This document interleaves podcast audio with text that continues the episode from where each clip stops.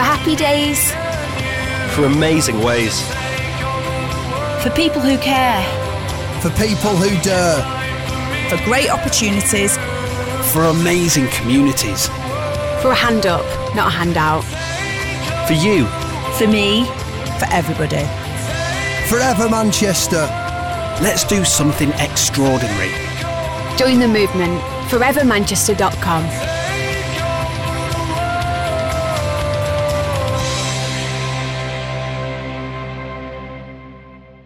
Um, I, don't even know how you start these because I've not got like a catchphrase like you've got. Okay, welcome to. Uh, Um, hello, welcome to the Forever Manchester Meets podcast. I'm Jay, and we've got with us today Rachel, a comedian, podcaster. Oh, What other? well, I don't know. There's a few things we could say about me, but I don't think we should. uh, ladies and gentlemen, it's Rachel Fairburn. Hello. Um, it's nice to have you. Thank it's, you. It's nice for me to get a, a pal in. It's nice, isn't it? Yeah. How long have we known each other? Probably about 10 years, I'd say. Maybe a bit Yeah, less than that. I did stand up for about nine years. We Yeah, yeah. early on after I'd started. we did. So on these Forever Manchester meets, we're meeting sort of interesting people from Manchester, who are sort of finding out about their backgrounds Oh, and stuff like yeah. that. So tell us the story of Rach. The story of the me. The story of Rach. Where, where, where were you born? Where I- did you grow up? I How was, was that? I was born in Crumpsall Hospital on the 16th of September. I'm going to omit the year because I don't like telling people how old I am.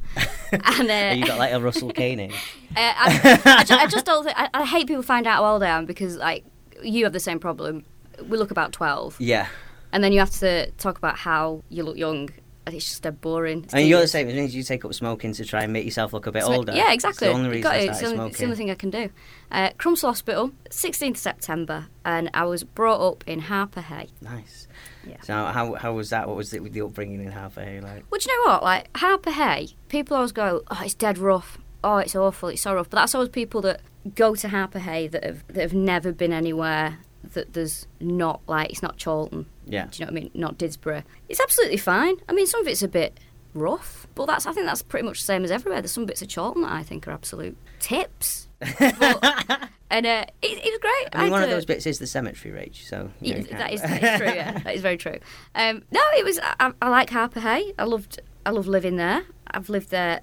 I say most of my life now, apart from a, a stint in London. I'm currently living in Moss Side. So yeah, I think it's a. I really like. But Harpurhey is becoming slightly gentrified now. It is it's can- all all the burbs are becoming gentrified. yeah, it's sort of creeping in now because it's only two miles from the city centre. Has he got you on the back foot? Is he getting your hackles? It's a annoying me. Is it? Yeah.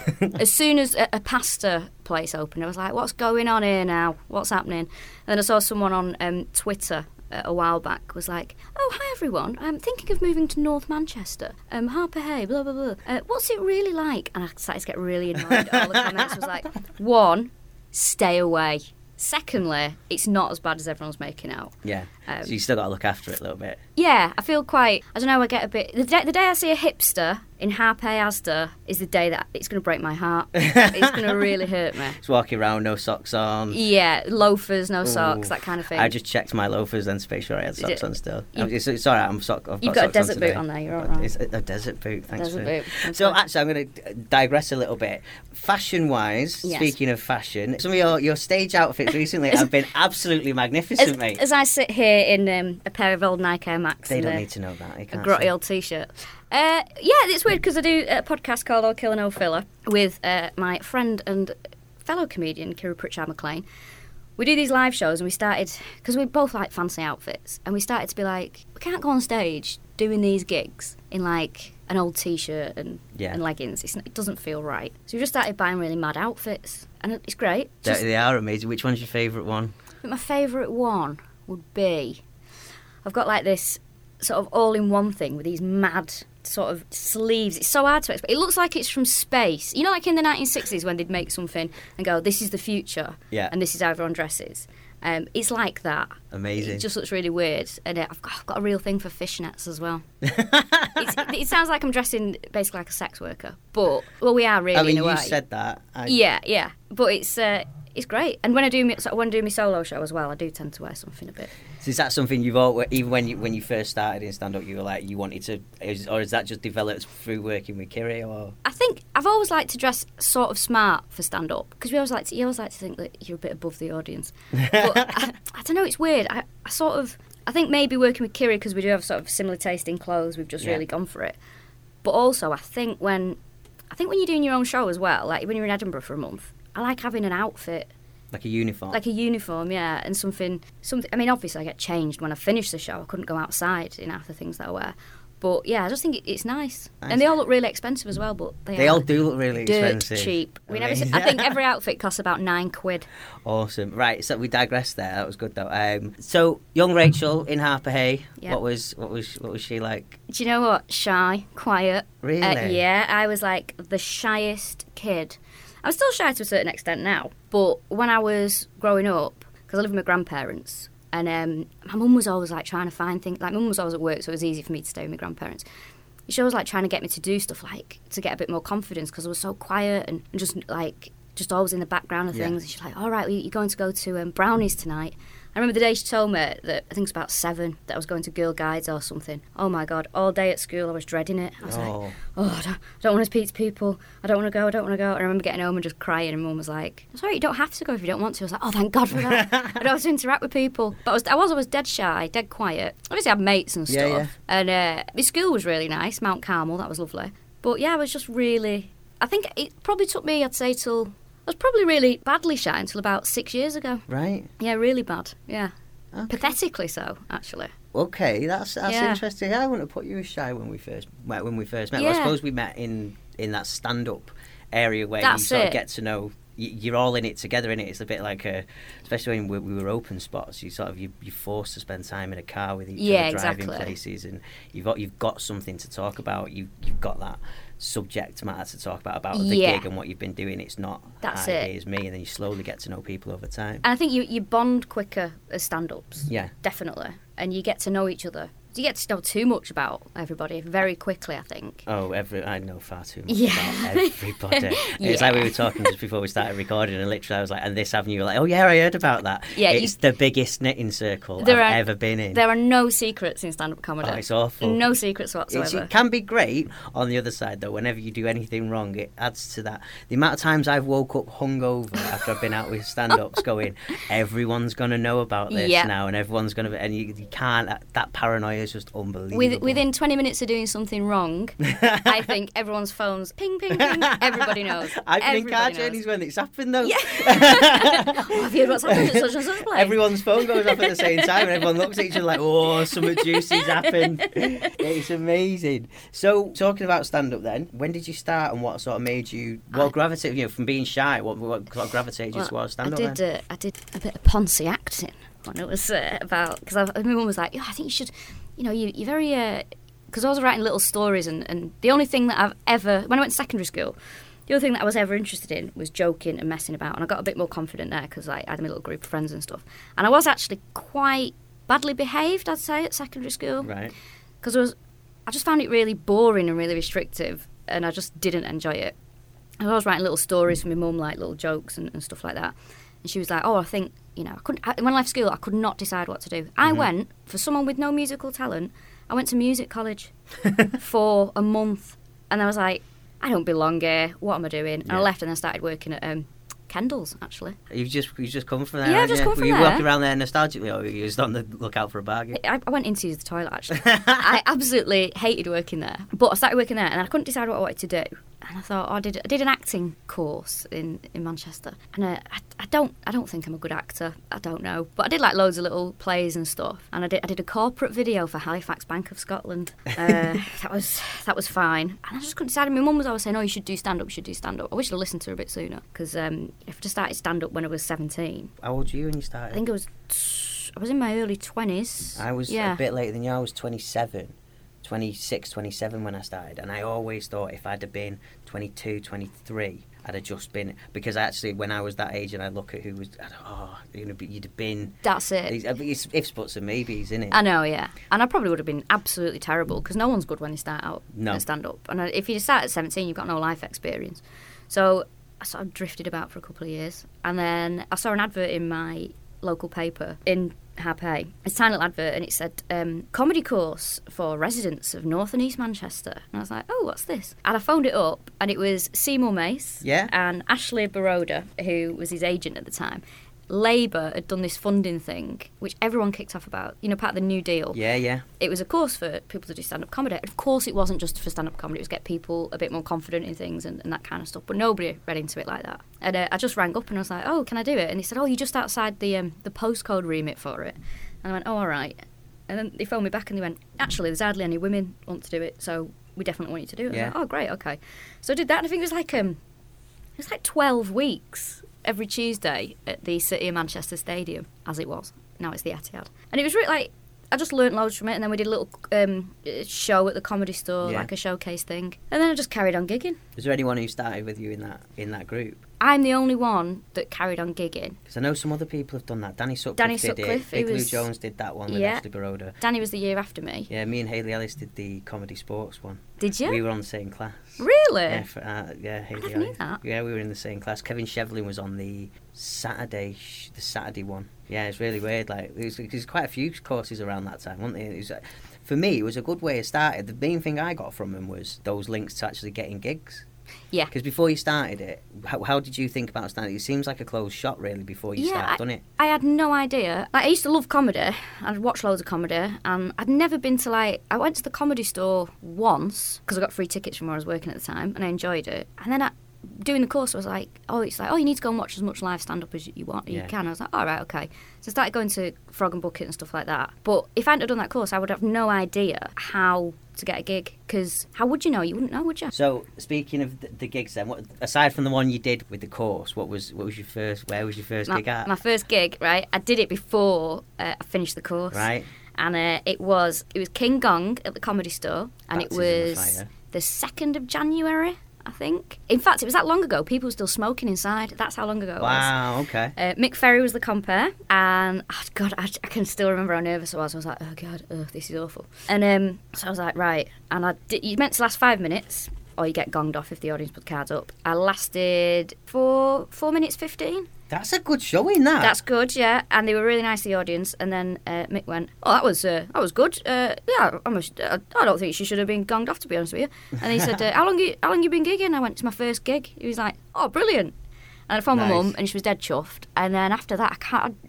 The rest of it, it's just all a bit of a blur. Beat the frog. I never beat the frog either. Did you not? Never, never, never d- beat the frog. Never beat the gong at the comedy store. you didn't. You never beat the frog. Never. Mad that. Never. Uh, for anyone who's listening who doesn't know, beat the frog is the frog and bucket new new act night when you have to do the same same thing. You have to do five minutes. Yeah. Um, some of us have won the World Series. Uh, Have you now? some of us are on the on the have our picture up on the roll up that they have on the stage. Oh God. yeah. God, you absolutely. are on that, you? Yeah. I actually went to um, Beat the Frog on Monday because like I've not I've not been to for years, and uh, so mate Phil was comparing, so I went for a drink with him. And honest to God, it makes me nervous. But I genuinely like now how confident new acts are Oh, shocks me because when we started out, we were nervous wrecks. I we were, well. I remember speaking to name drop John Thompson at, and Justin Moorhouse at a gig, and they were John just started coming back to doing stand up after Cold Feet, and you remember when he sort of came back on the circuit a few years ago, and Justin was saying like new acts now talking about me like better than so we're we're basically having the conversation that they were having about us that it's sort of that bars always so I suppose it's like football or anything isn't it Yeah, And actually. you're learning from everyone that's gone before so you're to get to a certain standard you sort of magnified and sped through because you're learning from everyone Yeah. so quick and so it just seems like that and we probably looked like that when we were on stage or we just pissed all the time I don't know. I do. I don't. I mean, I don't drink before gigs anymore, unless I'm doing like something that doesn't matter. But ugh, I remember I used to have like four Jack Daniels and Diet Cokes before I'd do Beat the Frog, and so it's no wonder that I never like got through because I was just always drunk. absolutely levered Yeah, because I was I was so nervous. But then I learned I was like, don't drink before a gig, yeah and then It's, yeah, I think that's that's always an eye opener. So, Yeah. do you think your you think your materials changed much since you started? oh my god, hundred percent. My whole style has changed. When I started out, I was really deadpan. Yeah. How would you describe your style now then? I don't know really. Anyone- I never really know what to say. I'd say I don't know. Like everyone else, oh, you're very my material, your material's very dark. I don't see it like that. I just No. think I'm cynical. I don't know. It's really hard to explain. I just talk about anything that I think's amusing, really. It's hard. I quite always quite got- rude, bit bit on the saucy side. Are a bit saucy. A bit saucy, yeah. Uh, I always said that it was, and I think you're probably similar to me in that it's it's kind of a slightly bigger version of who you are as a Yeah. person. So it's like someone asking you to describe what you're like, and you're like, um, without giving yourself platitudes and being like, "Oh, I'm I'm a great person," Yeah. which you know, deep in your heart of hearts, no one, everyone knows they're not. It's hard to describe because it. You just become it becomes so natural, and it's like it's just part of who you are. And I think, like you said when you started, it's like you deadpan or you're trying all these different things Yeah. out, aren't you? And it's like none of it fits because it's not Yeah. you, or it's not us. Yeah, it's weird, isn't it? Because it isn't you. I, I, I was really deadpan. Loads of my stuff was like one-liners, um, just, and I was like, uh, uh, uh, uh, uh, and I just, I mean, I don't, I, I never move on stage anyway. Now I move my hand a lot, but I don't move at all. And uh, I was just, I think there's a video of me doing like my second gig ever, and the one at the comedy store when we did the the end of course. I, I couldn't even watch that. Oh my god, my mum's got it. I couldn't. no way. Oh, it'd be terrifying. So, how's the circuit changed since you started? Do you think it's changed? I don't know. It's difficult. I think the one thing I've noticed now is I don't tend to gig with newer acts anymore. I think it's harder if you're a new act to make sort of get to where you want to go because very rarely now I'll do a gig where there's an open spot on the bill. So a brand new act doesn't seem to be the stage time No. that there was. I don't think. I don't think there's many competitions that have lasted that new acts can go up through and sort of Yeah. do well in. Yeah, I think that's the biggest thing I've noticed. I think it's, it's really weird one that because I think the circuit has changed a lot. Maybe if you are a new act, but I, I think someone like me who's gigging most weekends, Yeah. I think what one thing that has changed is personally you don't tend to get to hang out with your mates as much. That's what I started noticing. Yeah, and everyone's like everyone's really busy. Or if you're doing a weekend, it's quite rare that you'll be with people that. I mean, most people got families and stuff and tend Yeah. to go home afterwards. Or nobody's really staying out, being, "Hey, let's have ten Getting Jaeger levied. bombs Yeah, and, yeah. and that kind of stuff." I think that kind of thing's changed. I I noticed it. I think it's the same same as when you start doing the paid work. You start doing twenties. You you are you, you're progressing at the same rate as your mates. So you there's no there's not two opening you, there's not two opening twenties on the bill. So you're not driving to the gig That's with it, your yeah. mates. You, like there's used to be that there's two open spots on the bill. So you drive up with the other open spot and maybe the opener or the closer. Like once you start doing the opening twenty, you're the only opening twenty, and your mates are all doing Yeah. opening twenties because they're getting better. yeah, and it. you start being like, oh, it's it's a bit and sort of even just meeting up and uh, on a social aspect. So, like we mentioned Danny Sutcliffe before, he's one of my best pals. He lives around the corner from me. Never see him because Oh. like either I'm away or he's gigging, Yeah. or it- it's just trying to find the time to see the people you actually want to see as well. You, yeah. you just seem to be like constantly travelling, constantly away from home. Sometimes stuck with people you don't want to be stuck with. Not mentioning any names. Don't, because the list's too long. the list is too long. We had to Sometimes you'll a get four-hour Joe oh. Rogan-esque podcast. Yeah. Sometimes you'll get you'll think, oh, who am I on with it this particular weekend? And you think, oh, it's going to be great. Oh, we've got a hotel. Yeah, woo, maybe we can go out. And you go, I think the last time that I actually had a really, really good weekend where people were actually staying and, Yeah. and we all had a drink, I went out with um, Andrew Ryan and Scott Gibson nice. at Birmingham Glee, and that was a lovely weekend. And we all had a lovely time. But that that was in like June. Right. So yeah. how are been- you how are you finding it at the minute? Then being on the road so much, and is you still in? How are you enjoying comedy at the minute? I love the gigs. I hate the travelling. I drive, but I don't, can't afford a car at the minute. Well, I could do if I stopped going out boozing. But I think it's just the travelling. It's just the constantly being on trains. And because I spend so much time on trains, I have this attitude in my head that I own the train, that Yeah. I am the queen of the train. And I see things that I don't like on it. I'm always going, this is a quiet coach, do you mind? Or like, I'm just constantly trying to keep order. But yeah, it's definitely. I think I can see why so many people quit stand up early on because of the travelling. That is the thing, because that, that is to me that feels like what you get paid for. Yeah, there's there's an illusion in that stand up like you're on stage, and it's for me it's it's one of the loneliest things I've ever, Yeah. especially when you get to that level where you sort of you know even you're further on than even I I was that you spend you're spending quite a lot of time on your own. Yep. and it is in hotels, and it can be quite. Uh, that's why I, I stopped doing it is because I was just I couldn't take it anymore. It's physically. horrible. The, the the rewards weren't. I think I can be spending that time better, and I think a lot of people are like that. We'll get onto the podcast in a minute and the live Okay. shows with that because that seems like a, like a, a, a, a rich seam that you sort of of mine. Before we get onto that, then, do you think that? How, how, where do you see your career now? Then, how where, where's your stand-up career? Oh God, Is it where you that's- wanted it to be, or Um, where you expect ever ever thought it would be? I, I'll be honest with you. I genuinely, when I started out in stand up, I didn't know. You know, you think, oh, I don't, I don't know what I can get from this. I don't. yeah, I, I never thought I'd be a full time stand up comedian. If someone went back and told little old Rachel in our parade when she was little and so shy, oh, one day this is going to be your job, I'd be like, I don't think so. That sounds like my worst nightmare.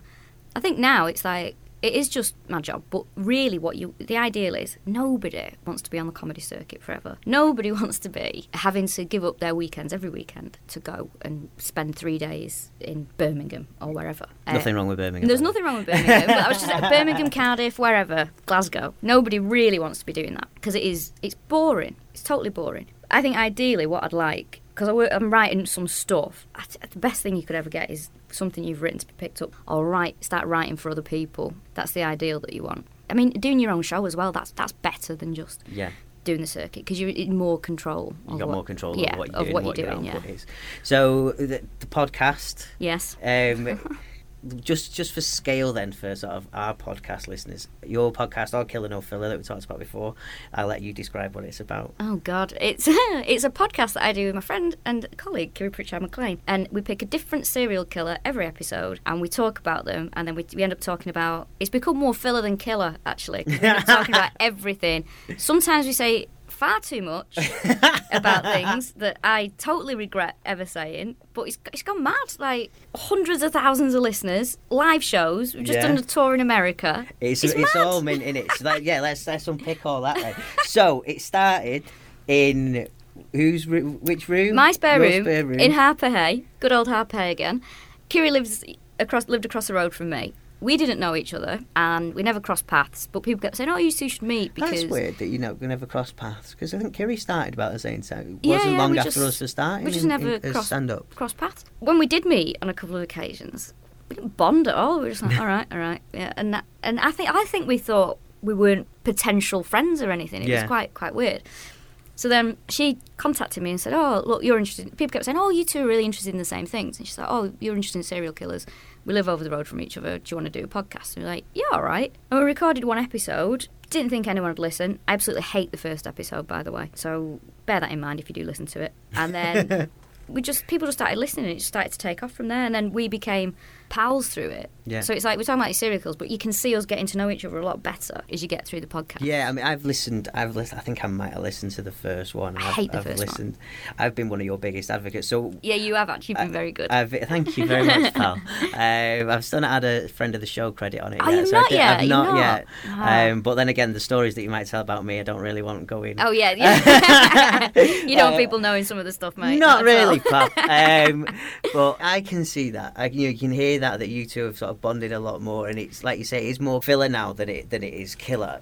Do you think that that's why it's grown so much? Is actually, it's your, I, I feel it's your two's personalities that people are actually tuning in for and or staying for. yeah, I think I think there's a million and one true crime podcasts out there that'll just give you the facts. Like I love um, Case File. Case files amazing. I Great, isn't it? This morning, it's yeah. great. Love love Case File. It's brilliant, and that is like so thorough and so interesting. It's very, it's just factual and it's done really well.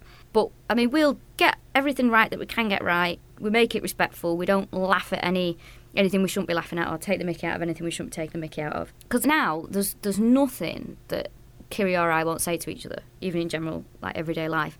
She's quite concerning at times because sometimes I'm like, oh, all right, mate, I don't need, I don't need to know that. She's like, all right, turn it in now. That's a bit too much.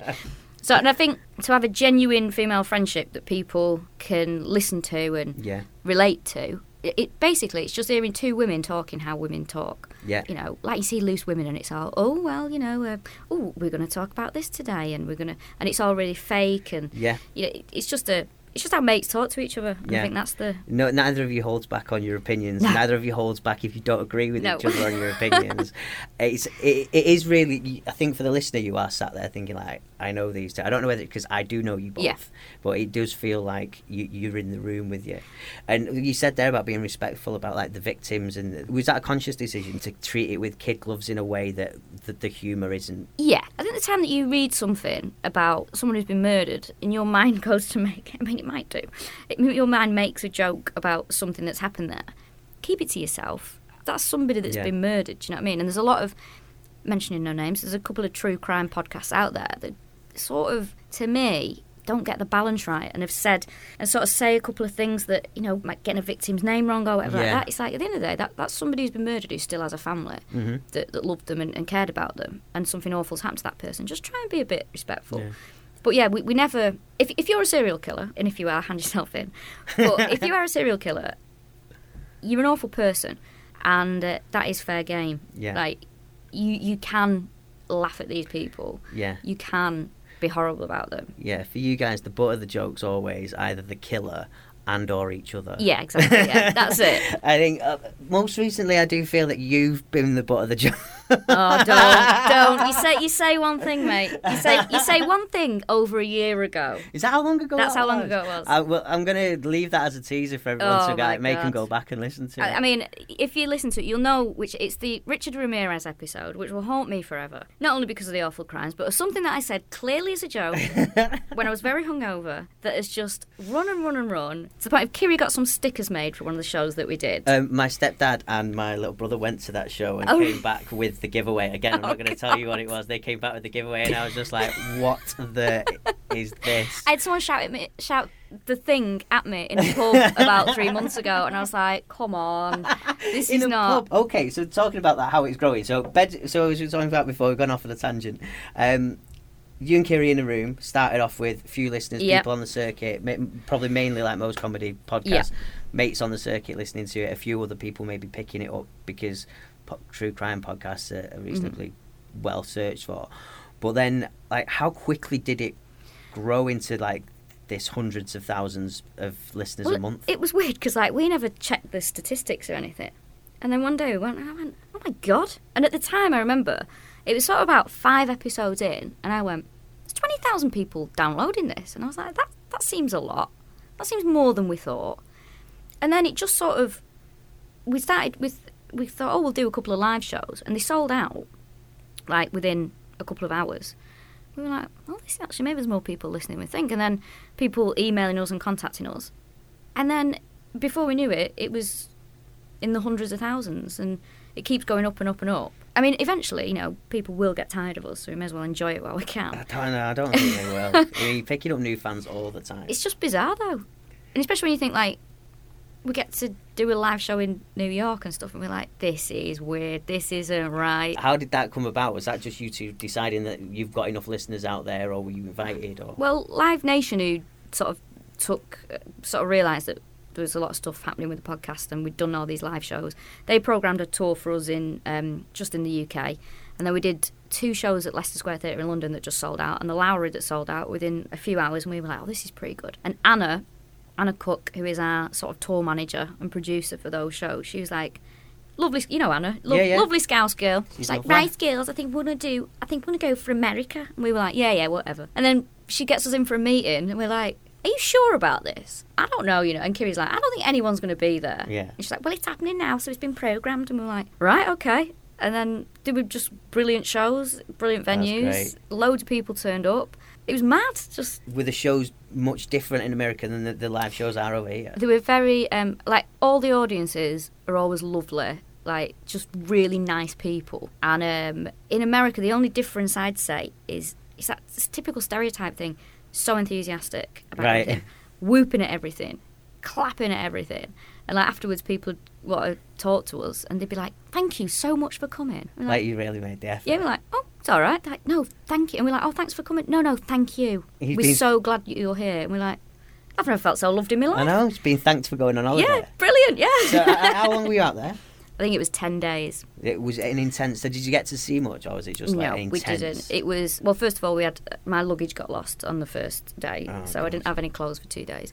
And then uh, a lot of it. They weren't the like the stage outfits that they It's the confiscated because yeah. they look like explosives. Yeah. Everything had gone. this woman is obviously uh, not right. Yeah, exactly. There's something wrong with it. And what are you here for? A podcast about serial killers? I don't think so. Um, so luggage was lost, but te- what was it? Ten days we were there. Yeah, and it was it was good. But the problem was it was like constant travelling. So we'd do one show, we'd have we'd go to bed, we'd have to get up at six in the morning. We'd go, and I think it was weird because I said to Kiri, like, um, when we got back, I was like, oh, I said I think I've lost about half a stone. She was like, it's because you've not been drinking. I went, oh my god, that's exactly right. I went, I can't believe it. But um, I had a couple of mates out there that were on holiday by chance. They came to the show. and I got, um, I'd forgotten about this. I got absolutely hammered in New York, and uh, Kiri was knackered. She'd gone to bed. I just found loads of pictures on my phone the other week, like, oh my god, I did get drunk. Of course I did. That was a great night. I think. No, it was, it was just really good fun. We didn't really get a chance to do anything. Yeah. Or we had a bit of a wander around Chicago, which was lovely. And a little bit of New York, but there was no chance to like do any like proper sightseeing or Yeah. anything like that. What's the plans with the with the podcast now and that that sort of well, there's sort of the partnership with Kiri, I suppose. Is that Um, something that you're going to explore different things with? Or? Well, there's a couple of things that we keep getting asked to do, and like people going, "Oh, it'd be great to get you two to do this." But I think with anything in this industry, you go, "Yeah, yeah, yeah, yeah, yeah," and until it's happening, Yeah. and I'm doing it, I don't take any of Yeah. it like as concrete. But yeah, just carry on doing it. Is there anything you two want to do with it that you can have a bit of control over? Not really. It's weird. We sort of had this idea for a bit of a road trip kind Yeah. of thing, visiting like really weird sort of towns and things like that. And a few people liked it, but I don't know. I just, I think we just, if we just keep doing what we're doing, Yeah, if you're enjoying it, I yeah. think, like I said before, I think the the fact that you two enjoy it is what makes it comes across in Yeah. the in the show. Why people are listening to it. I think live shows are the best though, because like I was going to ask you, like, which what do you prefer, the the, the pre-records or the live ones? I like both. I mean, I hate pre-record because you've got to do all the editing, which I absolutely hate editing. To have to listen to yourself for over an hour, like, ugh, no thanks. Um, I just really like the live shows. It's just brilliant. You get to.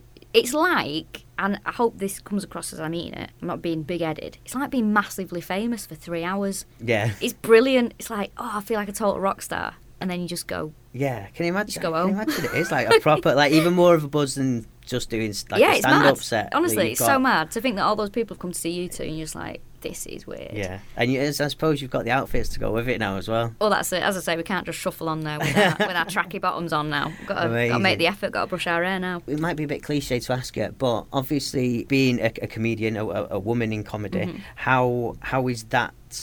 I know from being a comic that it is not necessarily as easy sometimes for women comics. Mm-hmm. What's what's your experience of of the industry as from your perspective? I think there's a lot. I don't say a lot. Some promoters who are still just sexist Yeah, and still have this attitude that, that women aren't funner. But I mean, they'll, they'll book plenty of men that aren't funner. I think that the fact is, yeah, some people aren't funner. That's the bottom Yeah, yeah. line.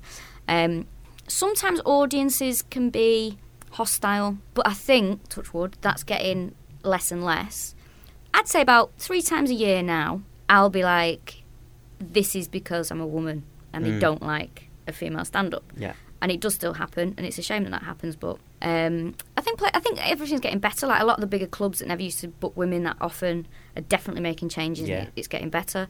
I think that the thing is, it's sometimes it is just audiences though, and I think I mean, I've I've been on a bill with with women comics with well, I say women comics. I don't. I, shouldn't, I, don't- I never actually say that when I'm not talking about it in Yeah. this in this sort of term. It's just comedians, isn't it? Um, but I'll be there, having been the act that's just been on.